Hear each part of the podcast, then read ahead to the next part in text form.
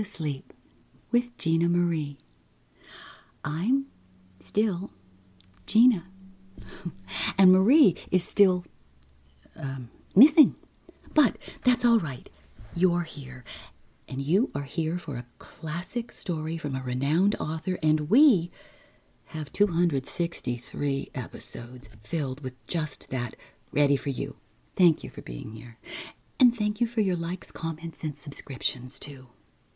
Well, last week we brought you an exciting, exciting, is that a word? An exciting story from Ambrose Bierce. It was not from his historical selections. We have those too. Scroll back. But this one was a horror sci fi tale. If you haven't had a chance to hear it, do so. And in today's story, Ambrose Bierce himself makes an appearance. It's not a prolonged one, but I'm sure you'll catch it. The author who wrote Mr. Bierce right into the plot is Stanley Ellin. Now, his is not a name everyone is familiar with, I know, but he was beloved by many, including Ellery Queen. Mr. Ellin won Ellery Queen's Best First Story Award. His short stories often appeared in the Ellery Queen Mystery Magazine. Actually, I found out that none of his submissions were ever rejected by this publication.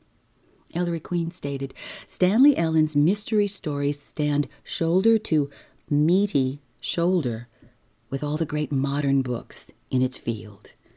And there definitely will be more on that meaty part a bit later.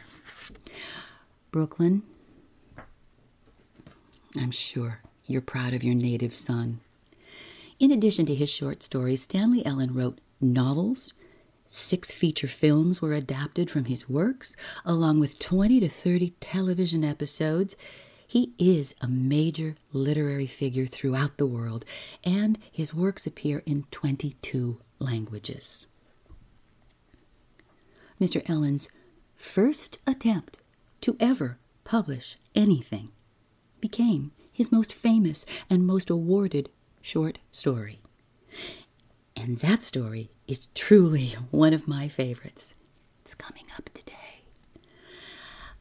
Despite two moments that I must warn you about, you know me. People of East Indian descent are praised for their attractiveness in this story, and rightfully so. But they're also in a role of servitude that makes me uncomfortable. and women are so disparaged in a moment in this story. I almost said film. And you know I didn't like that one either. But please, don't let that scare you. let the story do that. You know what this story is all about. Here's the question How is it going to end? Tuck in, everybody, for Stanley Ellin's The Specialty of the House.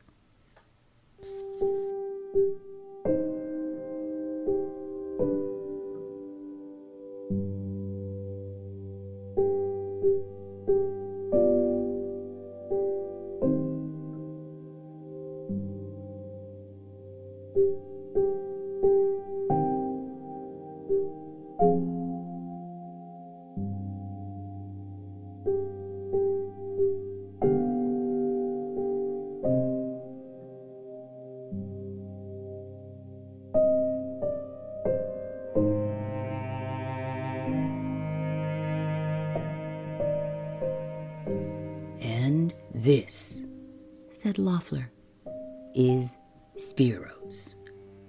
Costain saw a square brownstone facade, identical with the others that extended from either side into the clammy darkness of the deserted street. From the barred windows of the basement at his feet, A glimmer of light showed behind heavy curtains. Lord, he observed, it's a dismal hole, isn't it? I beg you to understand, said Loeffler stiffly, that Sbirro's is the restaurant without pretensions. Besieged by these ghastly neurotic times, it has refused to compromise. It is perhaps the last important establishment in this city lit by gas jets. Here you will find the same honest furnishings, the same magnificent Sheffield service, and possibly in a far corner the very same spider webs that were remarked by the patrons of a half century ago. Oh, a doubtful recommendation, said Costain, and hardly sanitary. When you enter, Loeffler continued, you leave the insanity of this year, this day, and this hour, and you find yourself, for a brief span, restored in spirit, not by opulence, but by dignity, which is the lost quality of our time. Costain laughed uncomfortably. you, you make it sound more like a cathedral than a restaurant, he said. In the pale reflection of the street lamp overhead, Loeffler peered at his companion's face. I wonder, he said abruptly, whether I have not made a mistake in extending this invitation to you. Costain was hurt. Despite an impressive title and large salary, he was no more than a clerk to this pompous little man, but he was impelled to make some display of his feelings. If you wish, he said coldly, I uh, can make other plans for my evening with no trouble. With his large, cow like eyes turned up to Costain, the mist drifting into the ruddy full moon of his face, Loeffler seemed strangely ill at ease.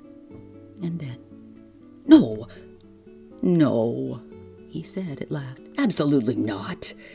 It's important that you dine at Sbirro's with me. He grasped Costain's arm firmly and led the way to the wrought iron gate of the basement. You see, you're the sole person in my office who seems to know anything at all about good food. And on my part, knowing about Sbirro's but not having some appreciative friend to share it, it's like a unique piece of art locked in a room where no one else can enjoy it. Costain was considerably mollified by this. Mm, I understand there are a great many people who relish that situation. Oh, I'm not one of that kind, Loeffler said sharply. And having the secret of Sbirro's locked in myself for years has finally become unendurable.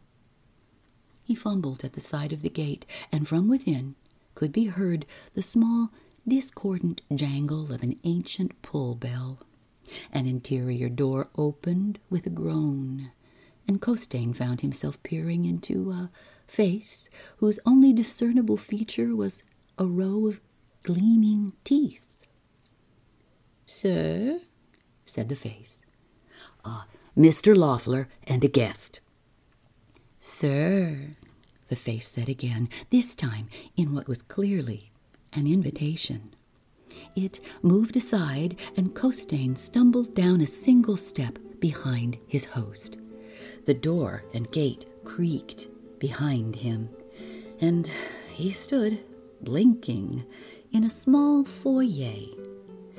It took him a moment to realize that the figure he now stared at was his own reflection in a gigantic pier glass that extended from floor to ceiling. Uh, atmosphere, he said. under his breath and chuckled as he followed his guide to a seat. He faced Loeffler across a small table for two and peered curiously around the dining room. It was no size at all, but the half dozen guttering gas jets, which provided the only illumination through such a deceptive light that the walls flickered and faded into uncertain distance. There was no more than eight or ten tables about, arranged to ensure the maximum privacy. All were occupied, and the few waiters serving them moved with quiet efficiency.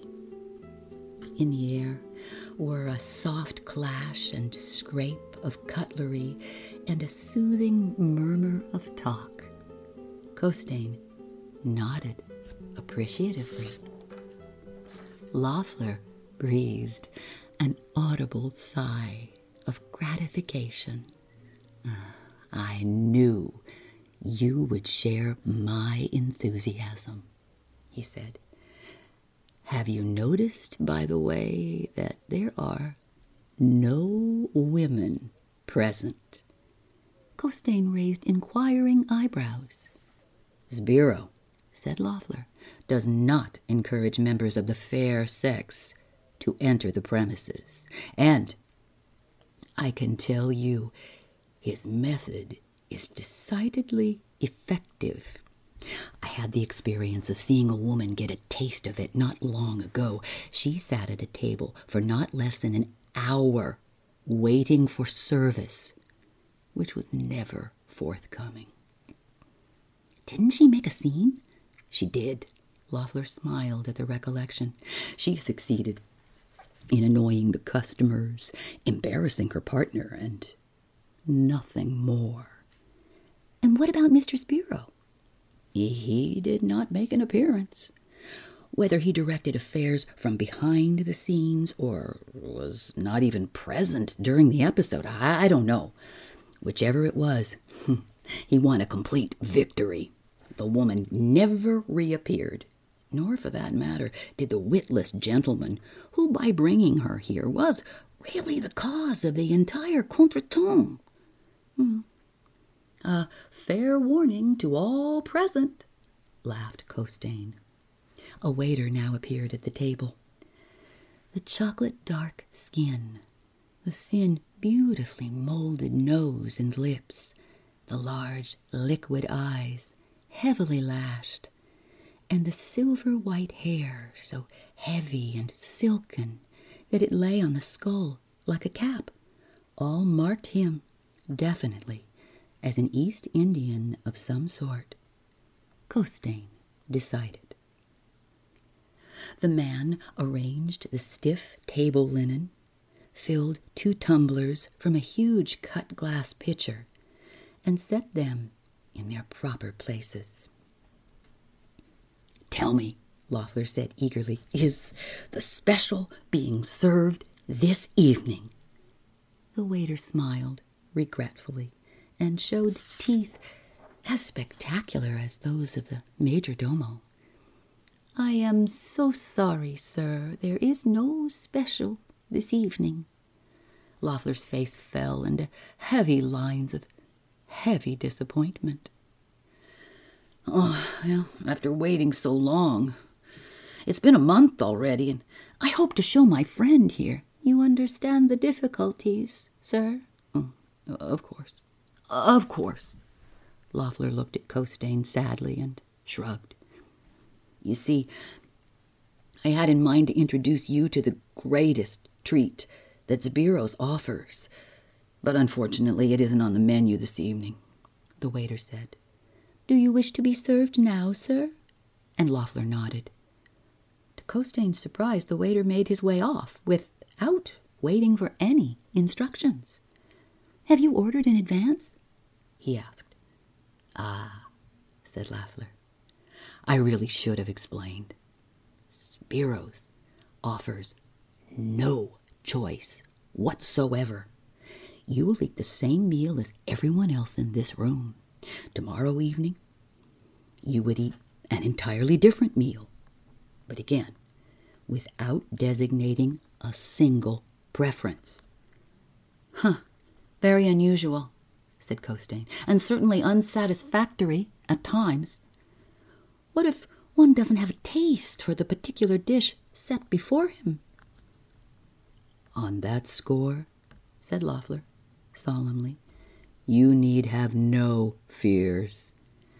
I give you my word that no matter how exacting your tastes, you will relish every mouthful you eat in Sbirro's. Costain looked doubtful, and Loeffler smiled. And consider the subtle advantages of the system, he said. When you pick up the menu of a popular restaurant, you find yourself confronted with innumerable choices. You are forced to weigh, to evaluate, to make uneasy decisions which you may instantly regret. The effect of all this is a, a tension, which, however slight, must make for discomfort. And consider the mechanics of the process. Instead of a hurly burly of sweating cooks rushing about a kitchen in a frenzy to prepare a hundred varying items, we have a chef who stands serenely alone, bringing all his talents to bear on one task with all assurance of a complete triumph. Then you have seen the kitchen. Oh, unfortunately, no, said Loeffler, sadly. The picture I offer is hypothetical, made of conversational fragments I have pieced together over the years. I must admit, though, that my desire to see the functioning of the kitchen here, oh, it comes very close to being my sole obsession nowadays. Have you mentioned this to Sbirro? Oh, yeah, a dozen times. He shrugs the suggestion away. Isn't that a rather curious foible on his part? No, no, Loeffler said hastily. A master artist is never under the compulsion of petty courtesies. Still, he sighed, I've never given up hope. The waiter now reappeared, bearing two soup bowls, which he set in place with mathematical exactitude, and a small tureen from which he slowly ladled a measure of clear, thin broth. Costain dipped his spoon into the broth and tasted it with some curiosity. It was delicately flavored, mm, bland, to the verge of tastelessness. Costain frowned, tentatively reached for the salt and pepper cellars, and discovered there were none on the table. He looked up saw Loeffler's eyes on him, and although unwilling to compromise with his own tastes, he hesitated to act as a damper on Loeffler's enthusiasm. Therefore, he smiled and indicated the broth. Excellent, he said. Loeffler returned his smile. you do not find it excellent at all, he said. You find it flat and badly in need of condiments. I know this, he continued, as Costain's eyebrows shot upward. Because it was my own reaction many years ago, and because, like yourself, I found myself reaching for salt and pepper after the first mouthful. I also learned with surprise that condiments are not available in Sbirro's. Costain was shocked. Not even salt? he exclaimed not even salt. The very fact that you require it for your soup stands as evidence that your taste is unduly jaded. I am confident that you will now make the same discovery that I did. By the time you have nearly finished your soup, your desire for salt will be non existent. Loeffler was right. Before Costain had reached the bottom of his plate, he was relishing the nuances of the broth with steadily increasing delight. Loeffler thrust aside his own empty bowl and rested his elbows on the table. Do you agree with me now? To my surprise, said Costain. I do. As the waiter busied himself clearing the table, Loeffler lowered his voice significantly. You will find, he said, that the absence of condiments is but one of several noteworthy characteristics which mark Sbirro's. I may as well prepare you for these. For example, no alcoholic beverages of any sort are served here, nor for that matter any beverage except clear, cold water, the first and only drink necessary for a human being. Outside of mother's milk, suggested Costain dryly. Well, I can answer that in like vein by pointing out that uh, the average patron of Sbirro's has passed that primal stage of his development. Costain laughed. Granted, he said. Very well. There is also a ban on the use of tobacco in any form. But good heavens, said Costain, doesn't that make Sbirro's more a teetotaler's retreat than a gourmet's sanctuary? Oh. I fear, said Loeffler solemnly, that you confuse the words gourmet and gourmand. The gourmand, through glutting himself, requires a wider and wider latitude of experience to stir his surfeited senses. But the very nature of the gourmet is simplicity. The ancient Greek, in his coarse chiton, savoring the ripe olive. The Japanese, in his bare room, contemplating the curve of a single flower stem. These are the true gourmets. But an occasional drop of brandy or pipeful of tobacco, said Costain dubiously, are hardly overindulgences. Mm, by alternating stimulant and narcotic, said Loeffler, you seesaw the delicate balance of your taste so violently that it loses its most precious quality the appreciation of fine food. During my years as a patron of Sbirro's, I have proved this to my satisfaction. May I ask, said Costain, why you regard the ban on these things as having such deep aesthetic motives? What about such mundane reasons as the high cost of a liquor license, or the possibility that patrons would object to the smell of tobacco in such confined quarters? Loeffler shook his head violently. If and when you meet Sbirro, he said, you will understand at once that he is not the man to make decisions on a mundane basis. As a matter of fact, it was Sbirro himself who first made me cognizant of what you call aesthetic motives. Hmm, an amazing man, said Costain as the waiter prepared to serve the entree. Loeffler's next words were not spoken until he had savored and swallowed a large portion of meat. Uh, I hesitate to use superlatives, he said, but to my way of thinking, Sbirro represents man at the apex of his civilization.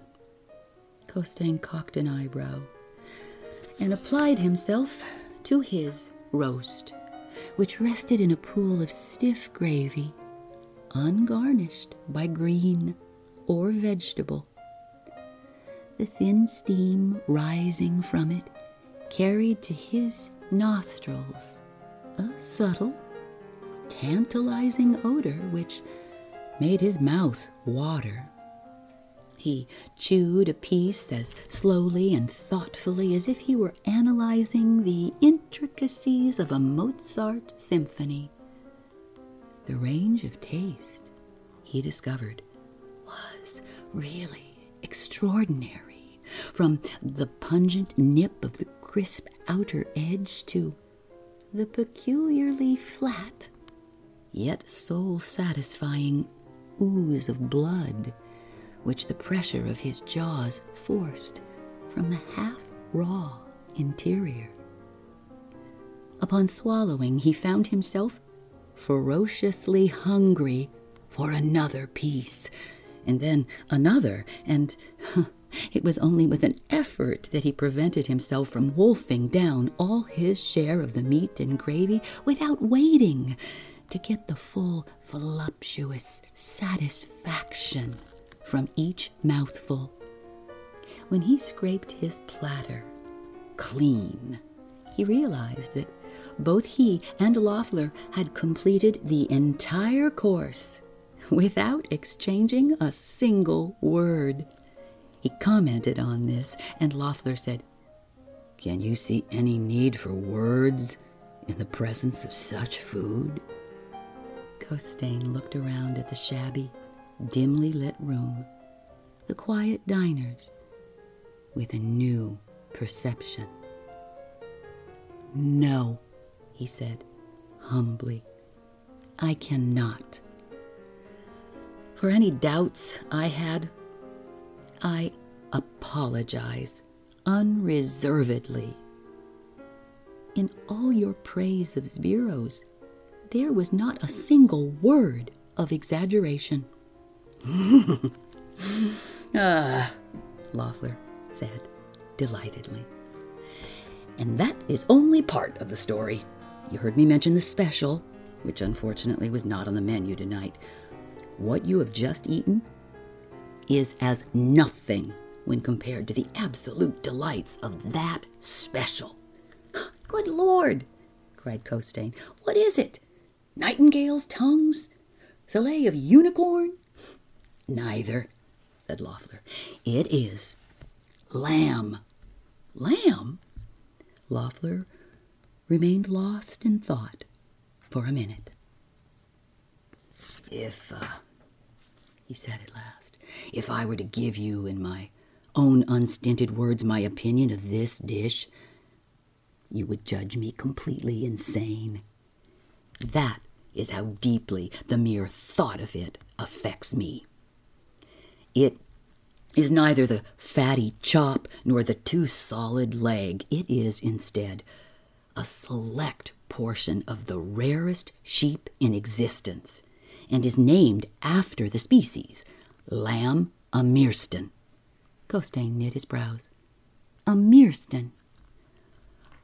A fragment of desolation almost lost on the border which separates Afghanistan and Russia. From chance remarks dropped by Sbirro, I gather it is no more than a plateau which grazes the pitiful remnants of a flock of superb sheep. Sbirro, through some means or other, obtained rights to the traffic in this flock and is therefore the sole restaurateur ever to have lamb Amirstan on his bill of fare. Hmm. I can tell you that the appearance of this dish is a rare occurrence indeed, and luck is the only guide in determining for the clientele the exact date when it will be served. Ah, but surely, said Costain, Sbirro could provide some advance knowledge of this event. Hmm. The objection to that is simply stated, said Loeffler. There exists in this city a huge number of professional gluttons. Should advance information slip out, it is quite likely that they will, out of curiosity, become familiar with the dish and thenceforth supplant the regular patrons at these tables.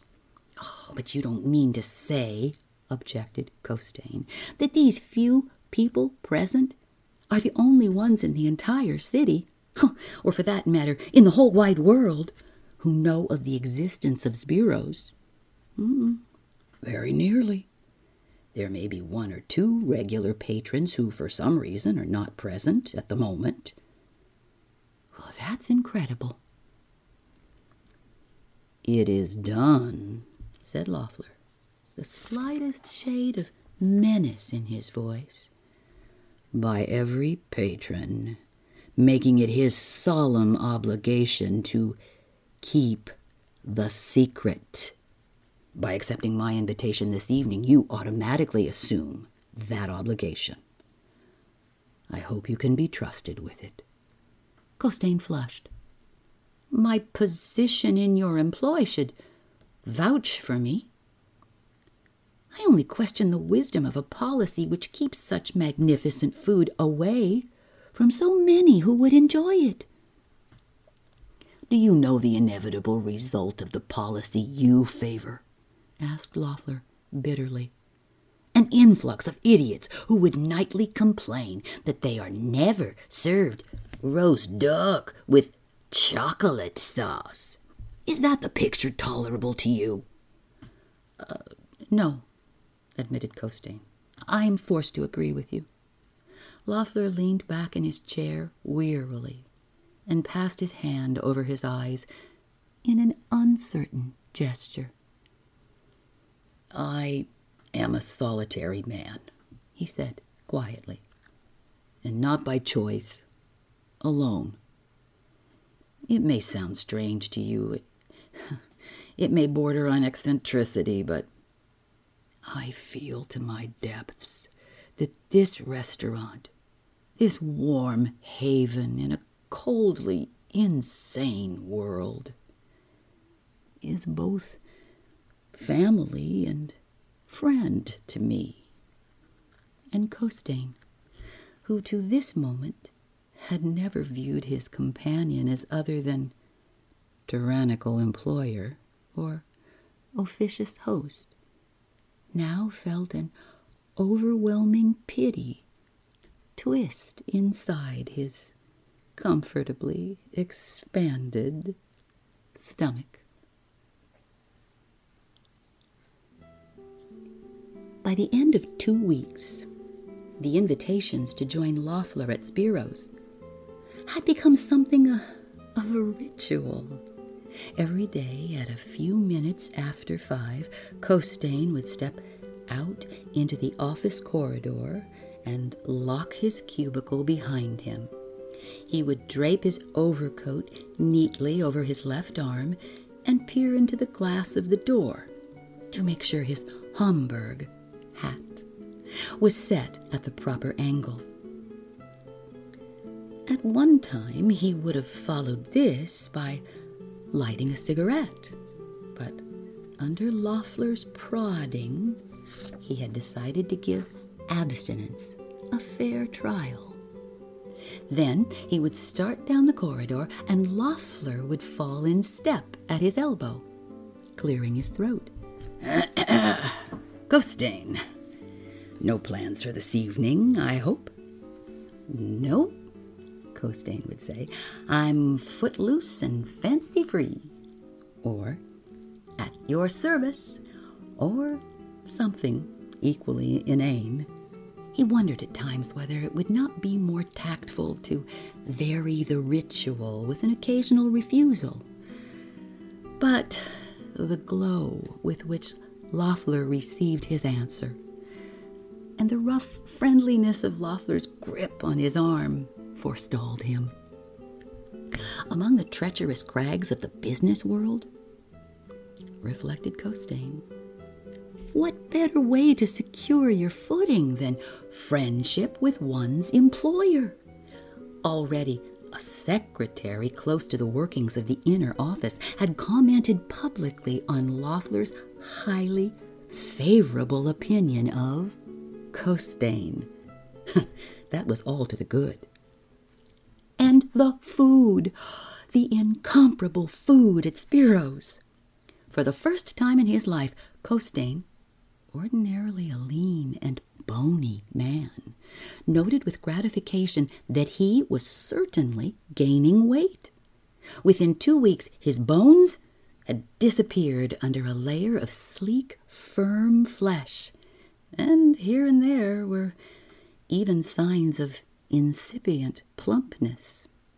It struck Costain one night while surveying himself in his bath that the rotund Loeffler himself might have been a spare and bony man before discovering Sbirro's. So there was obviously everything to be gained and nothing to be lost by accepting Loeffler's invitations.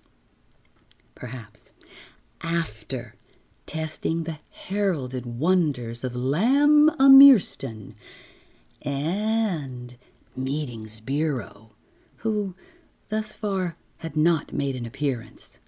Mm, a refusal or two might be in order, but certainly not until then. That evening, two weeks to a day after his first visit to Sbirro's, Costain had both desires fulfilled. He dined on lamb a and he met Sbirro.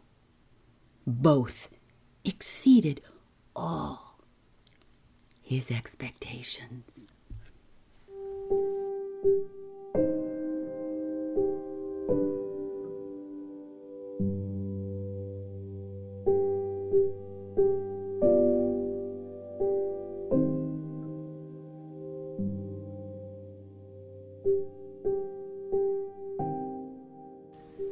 Stay with us. We'll be right back.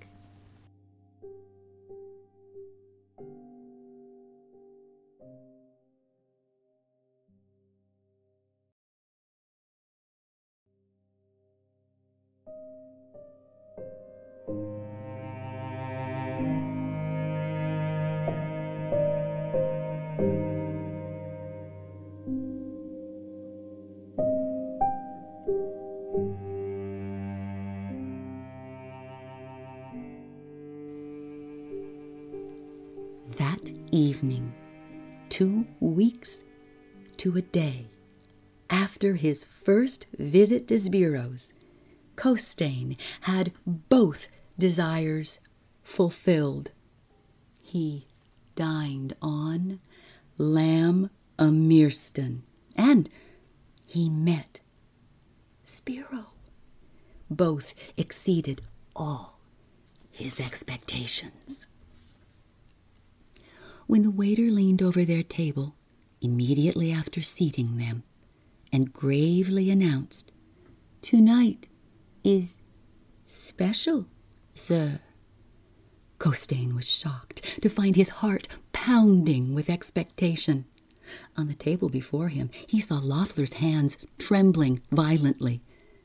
But it isn't natural, he thought suddenly. Two full grown men, presumably intelligent and in the full possession of their senses, as jumpy as a pair of cats waiting to have their meat flung to them. This is it! Loeffler's voice startled him so that he almost leaped from his seat. The culinary triumph of all times. And, faced by it, you are embarrassed by the very emotions it distills. How did you know that? Costain asked faintly. How? Because a decade ago I underwent your embarrassment. And to that, your air of revulsion.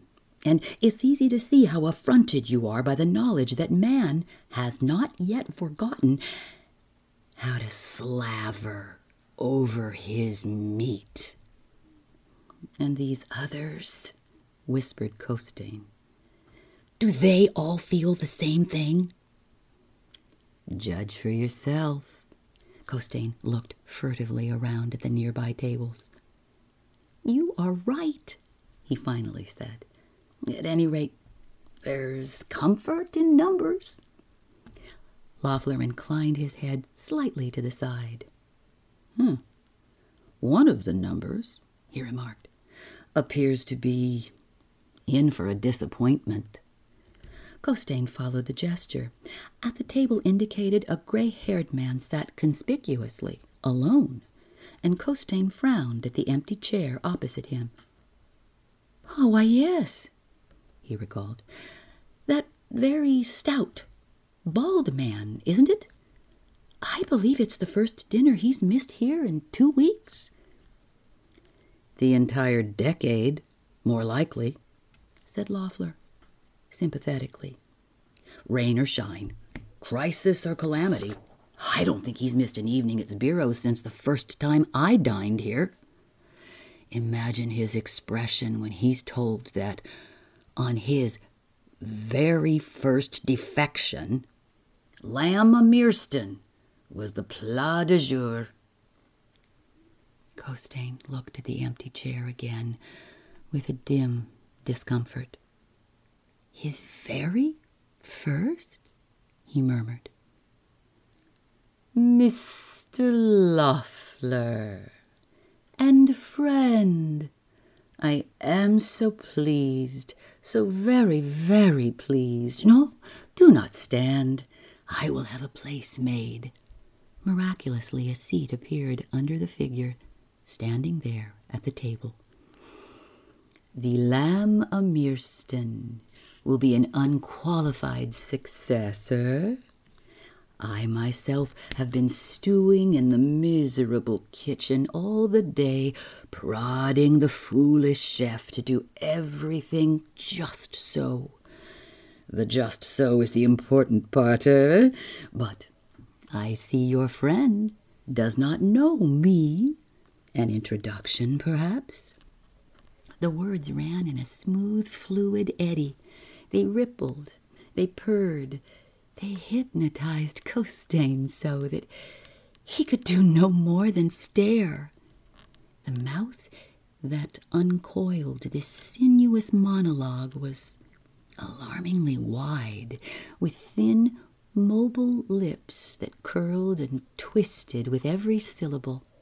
There was a flat nose with a straggling line of hair under it, wide set eyes that glittered in the unsteady flare of gaslight, and long, sleek hair that swept back from high on the unwrinkled forehead, hair so pale that it might have been bleached of all color. An amazing face, surely, and the sight of it tortured Costain with the conviction that it was somehow familiar. His brain twitched and prodded, but could not stir up any solid recollection. Loeffler's voice jerked Costain out of his study. Mr. Sbirro, Mr. Costain, a good friend and associate. Costain rose and shook the proffered hand. It was warm and dry, flint hard against his palm. I am so very pleased, Mr. Costain, so very, very pleased, purred the voice. You like my little establishment, eh? You have a great treat in store, I assure you. Loeffler chuckled. Oh, Costain's been dining here regularly for two weeks, he said. He's by way of becoming a great admirer of yours, Sbirro. The eyes were turned on Costain. Hmm. A very great compliment. You compliment me with your presence, and I return same with my food, eh?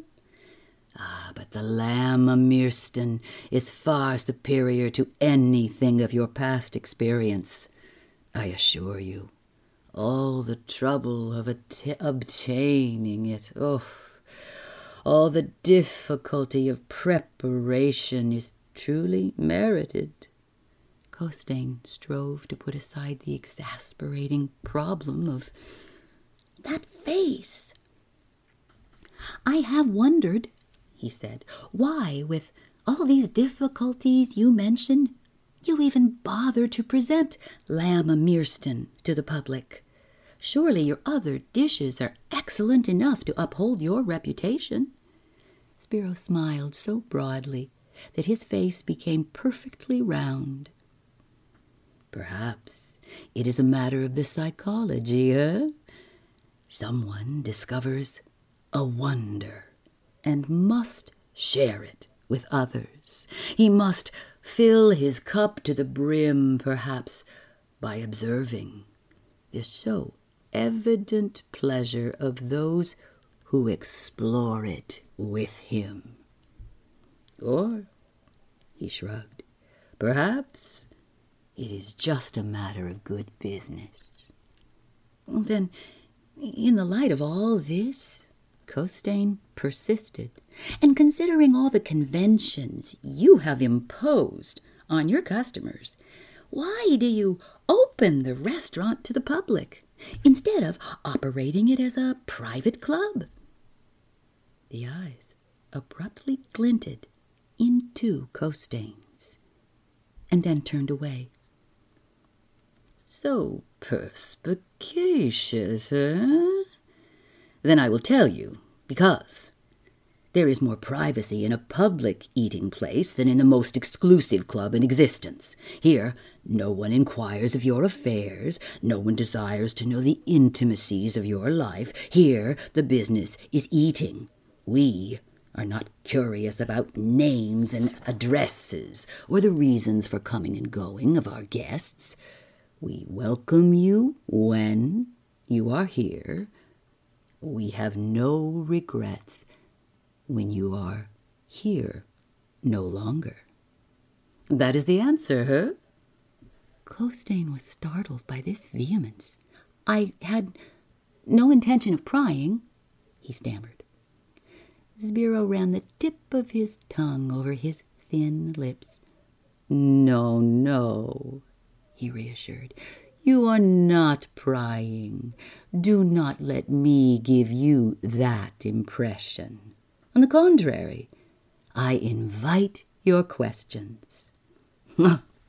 oh, come on, Costain, said Loeffler. Don't let Sbirro intimidate you. I've known him for years, and I guarantee that his bark is worse than his bite. Before you know it, he'll be showing you all the privileges of the house outside of inviting you to visit his precious kitchen, of course. Ah, smiled Sbirro, for that Mr. Costain may have to wait a little while. For everything else, I am at his beck and call. Loeffler slapped his hand jovially on the table. What did I tell you? he said. Now, let's have the truth. Sbirro, has anyone outside of your staff ever stepped into the sanctum sanctorum? Sbirro looked up. You see on the wall above you, he said earnestly, the portrait of one to whom I did the honor. A very dear friend and a patron of most long standing. He is evidence that my kitchen is not inviolate. Costain studied the picture and started with recognition. Why, he said excitedly, that's the famous writer. You know the one, Loeffler. He used to do such wonderful short stories and cynical bits, and then suddenly took himself off and disappeared in Mexico. Oh, of course, cried Loeffler. And to think I've been sitting under his portrait for years without even realizing it. He turned to Sbirro. A dear friend, you say? His disappearance, oh, must have been a blow to you. Sbirro's face lengthened. Oh, it was, it was, I assure you.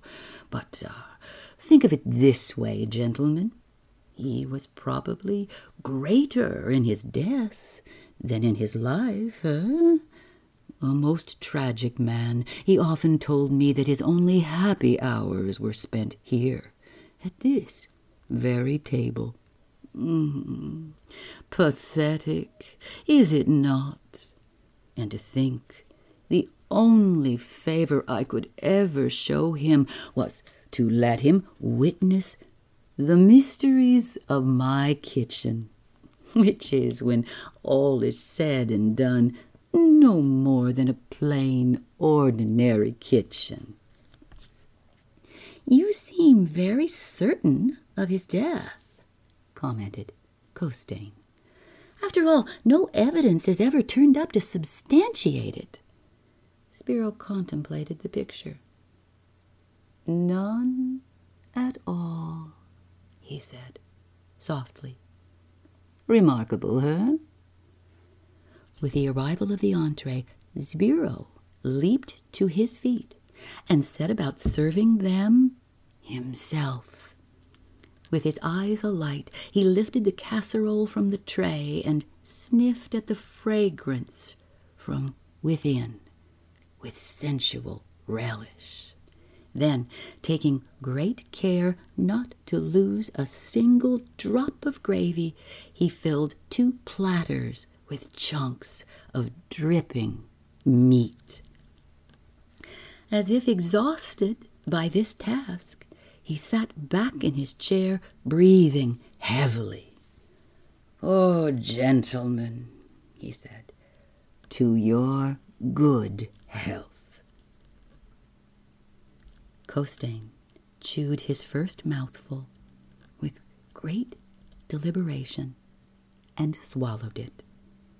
Then he looked at the empty tines of his fork with glazed eyes. Good God, he breathed. Is it good, eh? Better than you imagined? Costain shook his head dazedly.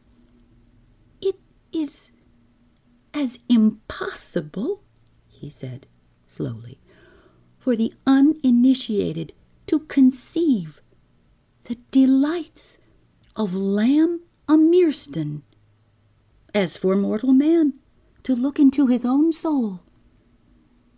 Perhaps Sbirro thrust his head so close that Costain could feel the warm, fetid breath tickle his nostrils. Perhaps you have just had a glimpse into your soul, eh? Costain tried to draw back slightly without giving offense. Perhaps, he laughed, and a gratifying picture it made, all fang and claw, but without intending any disrespect. I should hardly like to build my church on lamb and casserole. Sbirro rose and laid a hand gently on his shoulder. So perspicacious, he said. Sometimes when you have nothing to do, nothing, perhaps, but sit for a little while in a dark room and think of this world, what it is, and what it is going to be. Then you must turn your thoughts a little to the significance of the Lamb in religion. It will be so interesting. And now, he bowed deeply to both men. I have held you long enough from your dinner. I was most happy, he said, nodding to Costain, and I am sure we will meet again. The teeth gleamed, the eyes glittered, and Sbirro was gone down the aisle of tables. Costain twisted around to stare after the retreating figure. Have, have I offended him in some way? he asked. Loeffler looked up from his plate. Hmm, huh? Off- offended him? Oh, he loves that kind of talk. Lamb Amirstan is a ritual with him. Oh, you get him started, and he'll be back at you a dozen times worse than a priest making a conversion. Costain turned to his meal with the face still hovering before him. Hmm. Interesting man, he reflected. Very. It took him a month to discover the tantalizing familiarity of that face. And when he did, he laughed aloud in his bed. Of course! Sbirro might have sat as the model for the Cheshire Cat in Alice. He passed this thought on to Loeffler the very next evening as they pushed their way down the street to the restaurant against a chill, blustering wind. Loeffler only looked blank. Eh, you may be right, he said, but I'm not a fit judge. It's a far cry back to the days when I read the book. A far cry indeed. As if taking up his words, a piercing howl came ringing down the street and stopped both men short in their tracks. Oh, someone's in trouble there, said Loeffler. Look! Not far from the entrance to Sbirro's, two figures could be seen struggling in the near darkness. They swayed back and forth and suddenly tumbled into a writhing heap on the sidewalk.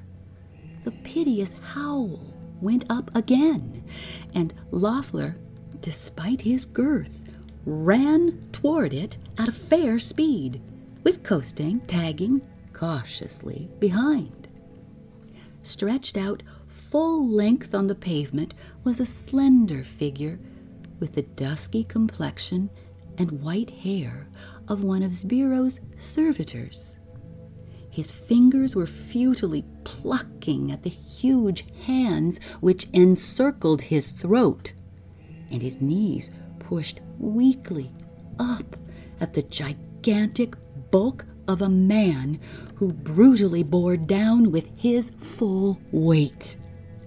Loeffler came up panting. Stop this, he shouted. What's going on here? The pleading eyes, almost bulging from their sockets, turned toward Loeffler. Help, sir. This man Drunk. Drunk, am I? Ya dirty. Costain saw now that the man was a sailor in a badly soiled uniform. The air around him reeked with the stench of liquor. Pick me pocket and then call me drunk, will ya? He dug his fingers in harder, and his victim groaned. Loeffler seized the sailor's shoulder. Let go of him, do you hear? Let go of him at once, he cried, and the next instant was sent careening into Costain, who staggered back under the force of the blow. The attack on his own person sent Loeffler into immediate and berserk action. Without a sound, he leaped at the sailor, striking and kicking furiously at the unprotected face and flanks. Stunned at first, the man came to his feet with a rush and turned on Loeffler. For a moment, they stood locked together, and then, as Costain joined the attack, all three went sprawling to the ground.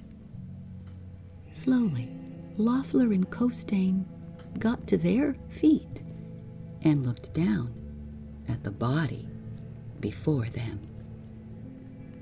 Uh, he's either out cold from liquor said Costain, or he struck his head going down. In any case, it's a job for the police.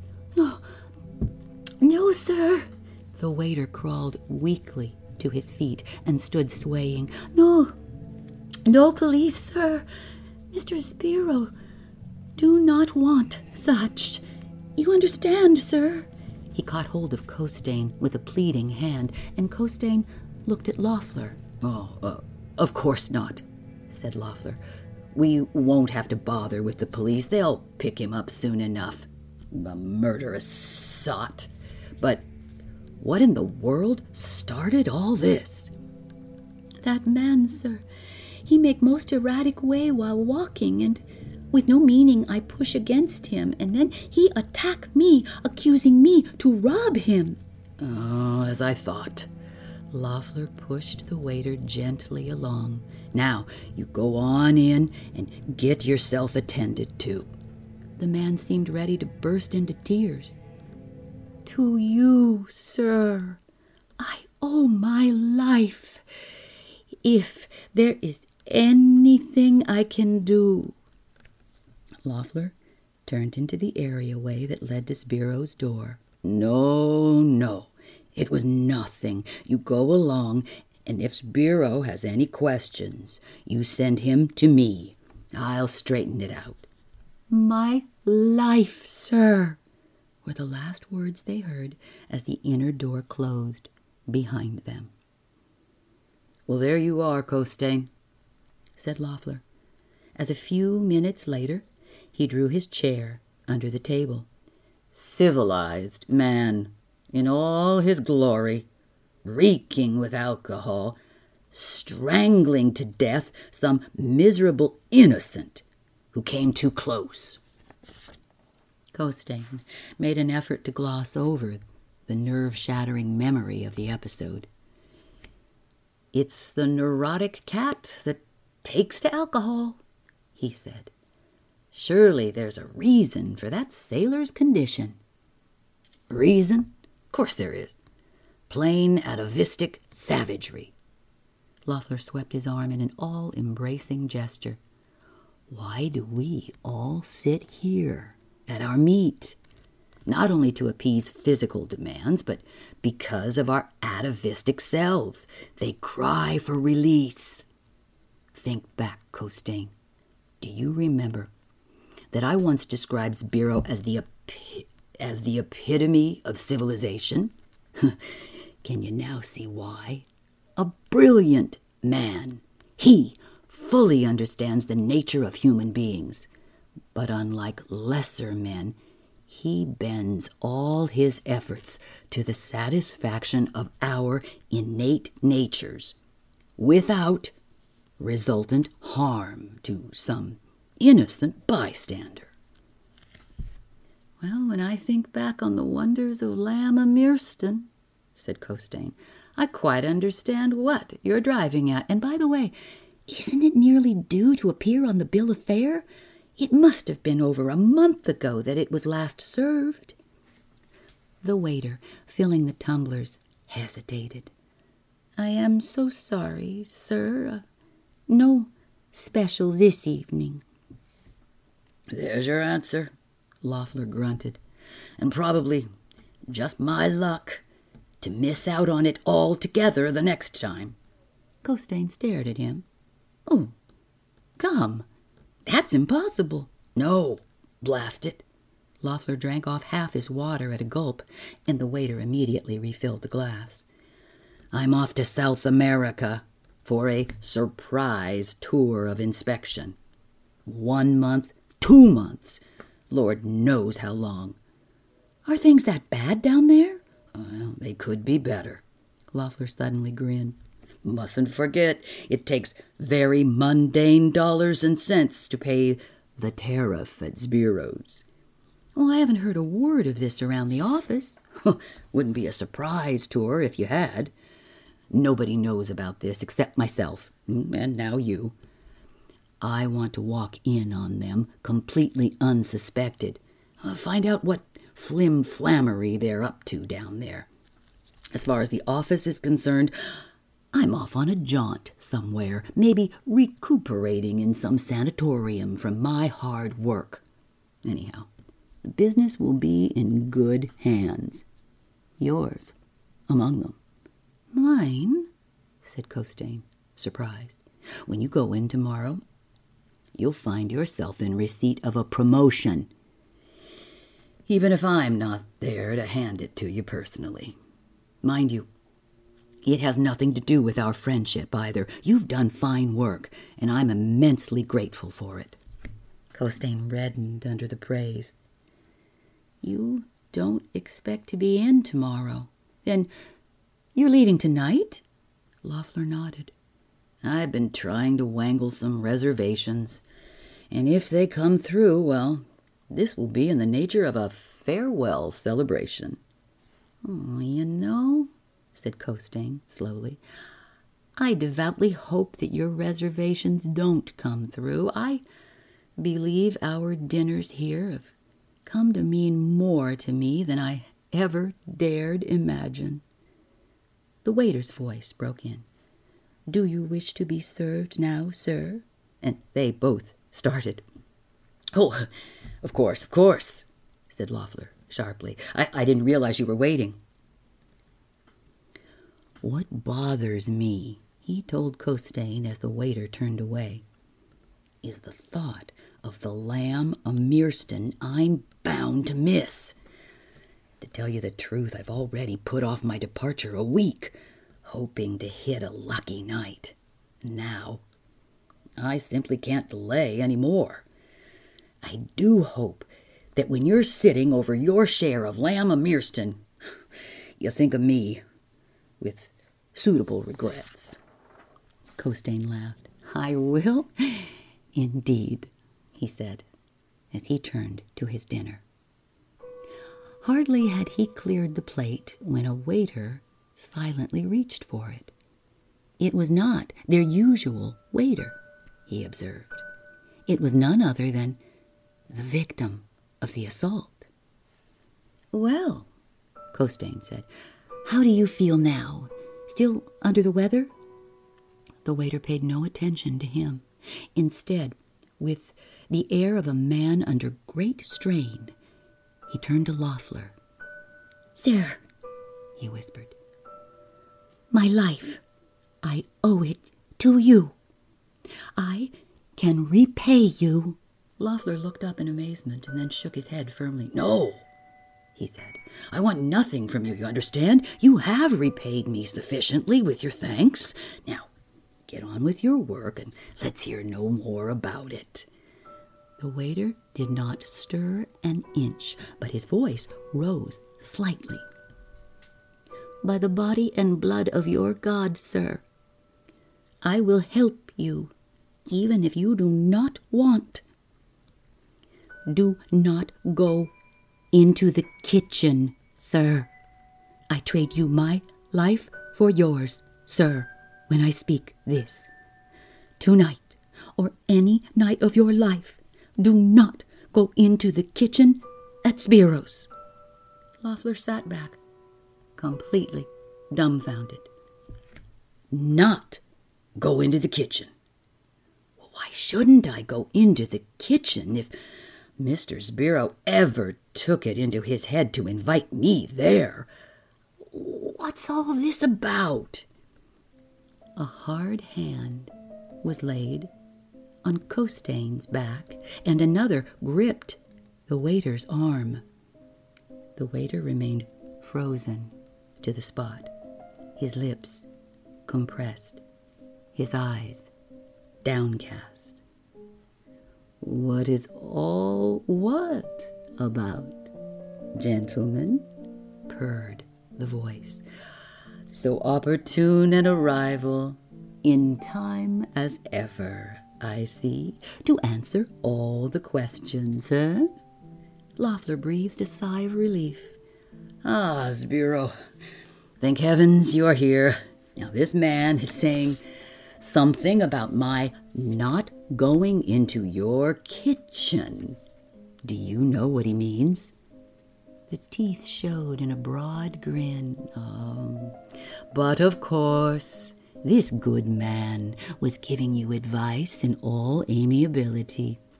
It so happens that my too emotional chef heard some rumor that I might have a guest into his precious kitchen, and he flew into a fearful rage. Oh, such a rage, gentlemen. He even threatened to give notice on the spot. And you can understand what that would mean to Sbirro's, eh? Fortunately, I succeeded in showing him what a signal honor it is to have an esteemed patron and true connoisseur observe him at his work first hand. And now he is quite amenable, quieter, He released the waiter's arm. You're at the wrong table, he said softly. See that it does not happen again. The waiter slipped off without daring to raise his eyes, and Sbirro drew a chair to the table. He seated himself and brushed his hand lightly over his hair. Well, now, I'm afraid that the cat is out of the bag. This invitation to you, Mr. Loeffler, was to be a surprise, but the surprise is gone, and all that is left is the invitation. Loeffler mopped beads of perspiration from his forehead. Are you serious? he said huskily. Do you mean that we are really to witness the preparation of your food tonight? Sbirro drew a sharp fingernail along the tablecloth, leaving a thin, straight line printed in the linen. Oh, he said, I am faced with a dilemma of great proportions. He studied the line soberly. You, Mr. Loeffler, have been my guest for ten long years, but our friend here. Costain raised his hand in protest. Oh, I understand perfectly. This invitation is solely to Mr. Loeffler, and naturally my presence is embarrassing. Now, as it happens, I have an early engagement for this evening and must be on my way anyhow, so you see, there's no dilemma at all, really. No, said Loeffler. Absolutely not. That wouldn't be fair at all. We've been sharing this until now. Costain. I won't enjoy this experience half as much if you're not along. Surely Sbirro can make his conditions flexible this one occasion. They both looked at Sbirro, who shrugged his shoulders regretfully. Costain rose abruptly. I'm not going to sit here, Loeffler, and spoil your great adventure. And then, too, he bantered, oh, think of that ferocious chef waiting to get his cleaver on you. I prefer not to be at that scene. I'll just say goodbye, he went on, to cover Loeffler's guilty silence and leave you to Sbirro. I'm sure he'll take pains to give you a good show. He held out his hand, and Loeffler squeezed it painfully hard. You're being very decent, Costain, he said. I hope you'll continue to dine here until we meet again. It shouldn't be too long. Sbirro made way for Costain to pass. I will expect you, he said. Au revoir. Costain stopped briefly in the dim foyer to adjust his scarf and fix his Homburg at the proper angle.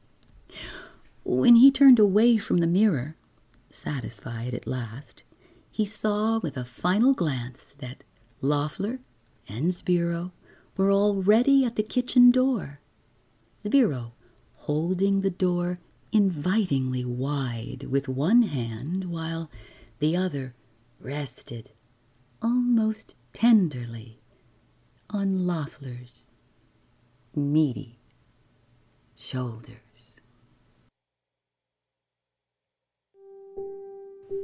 Introduction information for this episode is from the New York Times. Stanley Ellin, a writer, dies by Edwin McDowell. Music today is Dark from Ivory Light and Bach Prelude in C minor performed by Steve Erquiaga and Bach Prelude in F minor performed by Philip Aaberg and Für Alina by Arvo Pärt and Alexander Malter. And finally, Atlas by Laurel Halo. Remember, you can reach me at fastasleepwithginamarie44 at gmail.com or you can find us on Instagram, Facebook, and TikTok.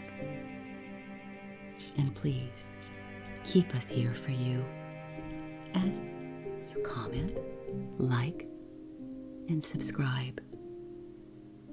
I thank you for listening.